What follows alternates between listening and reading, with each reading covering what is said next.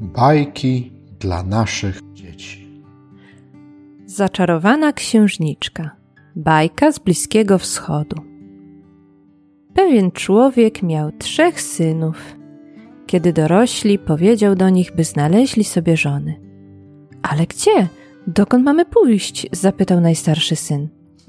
Niech każdy pójdzie w kierunku, jaki mu wskaże cień drzewa rosnącego na rozstaju dróg, poradził ojciec.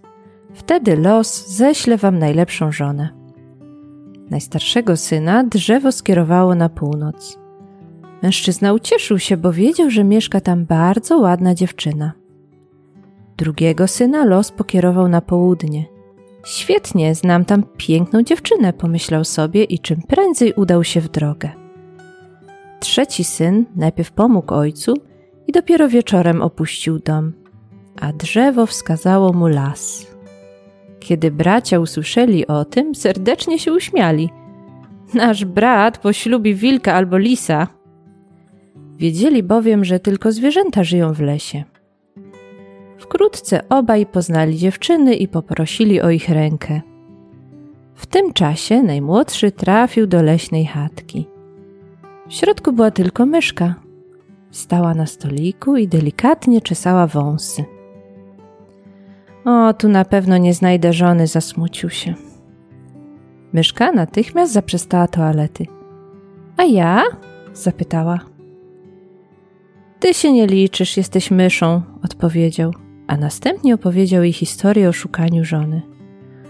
Poślub mnie, poprosiła. Ale ty jesteś zwierzątkiem.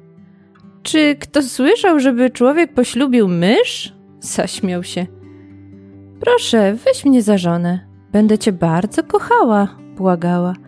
A potem tak prześlicznie zaśpiewała, że młodzieniec spojrzał na nią innymi oczami i obiecał, że po nią powróci, a potem poślubi. Kiedy bracia powrócili do domu, wychwalali swoje wybranki i ich umiejętności. A czy ty znalazłeś narzeczoną? Jaka jest? zapytał ojciec najmłodszego syna. Tak, znalazłem. Jest łagodna, dobra i nosi aksamitne futerko. I pewnie jest księżniczką, roześmiali się bracia. Ojciec ucieszył się z wyborów synów. Zlecił im jednak pewne zadanie. Teraz niech każda z nich upiecze chleb. Chcę zobaczyć, czy nadają się na żony. Moja upiecze najlepszy, pochwalił się najstarszy syn. Na pewno nie lepszy niż moja, zaprotestował średni. A czy twoja księżniczka potrafi piec chleb? żartowali z najmłodszego brata.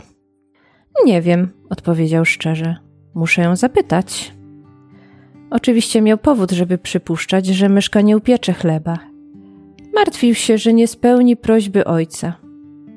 Kiedy ponownie się do niej udał, myszka aż zatańczyła z radości. Tak się cieszę, wiedziałam, że wrócisz. A kiedy dowiedziała się, czego oczekuje jego ojciec, zdecydowała się upiec chleb. Zadzwoniła maleńkim dzwoneczkiem i już po chwili w izdebce rozległ się tupot setek mysich łapek. A ona wydała polecenie, żeby każda przyniosła po ziarenku najlepszej pszenicy. Następnego ranka trzej bracia stanęli przed ojcem z bochenkami chleba. Najstarszy miał żytni, a średni chleb z jęczmienia. Bardzo dobre, idealne dla ciężko pracujących ludzi, pochwalił ojciec. A gdy najmłodszy syn podał mu chleb z pszenicy, krzyknął z zachwytu: To najwspanialszy chleb, jaki jadłem. Przyprowadź narzeczoną do nas. Myszka była niezwykle wzruszona, kiedy usłyszała te wieści. Muszę pojawić się w najlepszym stylu, powiedziała po czym znowu zadzwoniła dzwoneczkiem. Po chwili pojawiła się maleńka kareta, zaprzężona w pięć czarnych myszy. Och, ale bracia się uśmieją. Ale i tak ją poślubię i będę się nią opiekował, pomyślał młodzieniec. Wkrótce ruszyli w drogę. Kiedy przejeżdżali przez mostek, nieznany mężczyzna zrzucił powozik do rzeki. Coś ty zrobił? Utopiłeś moją narzeczoną, zawołał najmłodszy brat ale wtedy pojawiła się złota kareta zaprzężona w pięć czarnych koni, a w niej najpiękniejsza dziewczyna na świecie, ubrana w aksamitny płaszcz. Usiądź koło mnie, zwróciła się do młodzieńca. Nie wstydziłeś się mnie, kiedy byłam myszką. Niech i tak będzie, kiedy jestem księżniczką. To ty? Moja narzeczona? Zdziwił się. Tak, księżniczka skinęła głową. Byłam pod złym czarem. Gdybyś mnie nie wziął za żonę, dalej bym nią była. Chodźmy teraz do twojego ojca po błogosławieństwo, a potem do mego królestwa. I tak zrobili. Kiedy bracia zobaczyli powóz, a w nim księżniczkę i brata, oni mieli z zazdrości, że to nie im drzewo wskazało las. A dlaczego tak się stało? Bo najmłodszy z braci był człowiekiem wrażliwym, uczciwym i uprzejmym.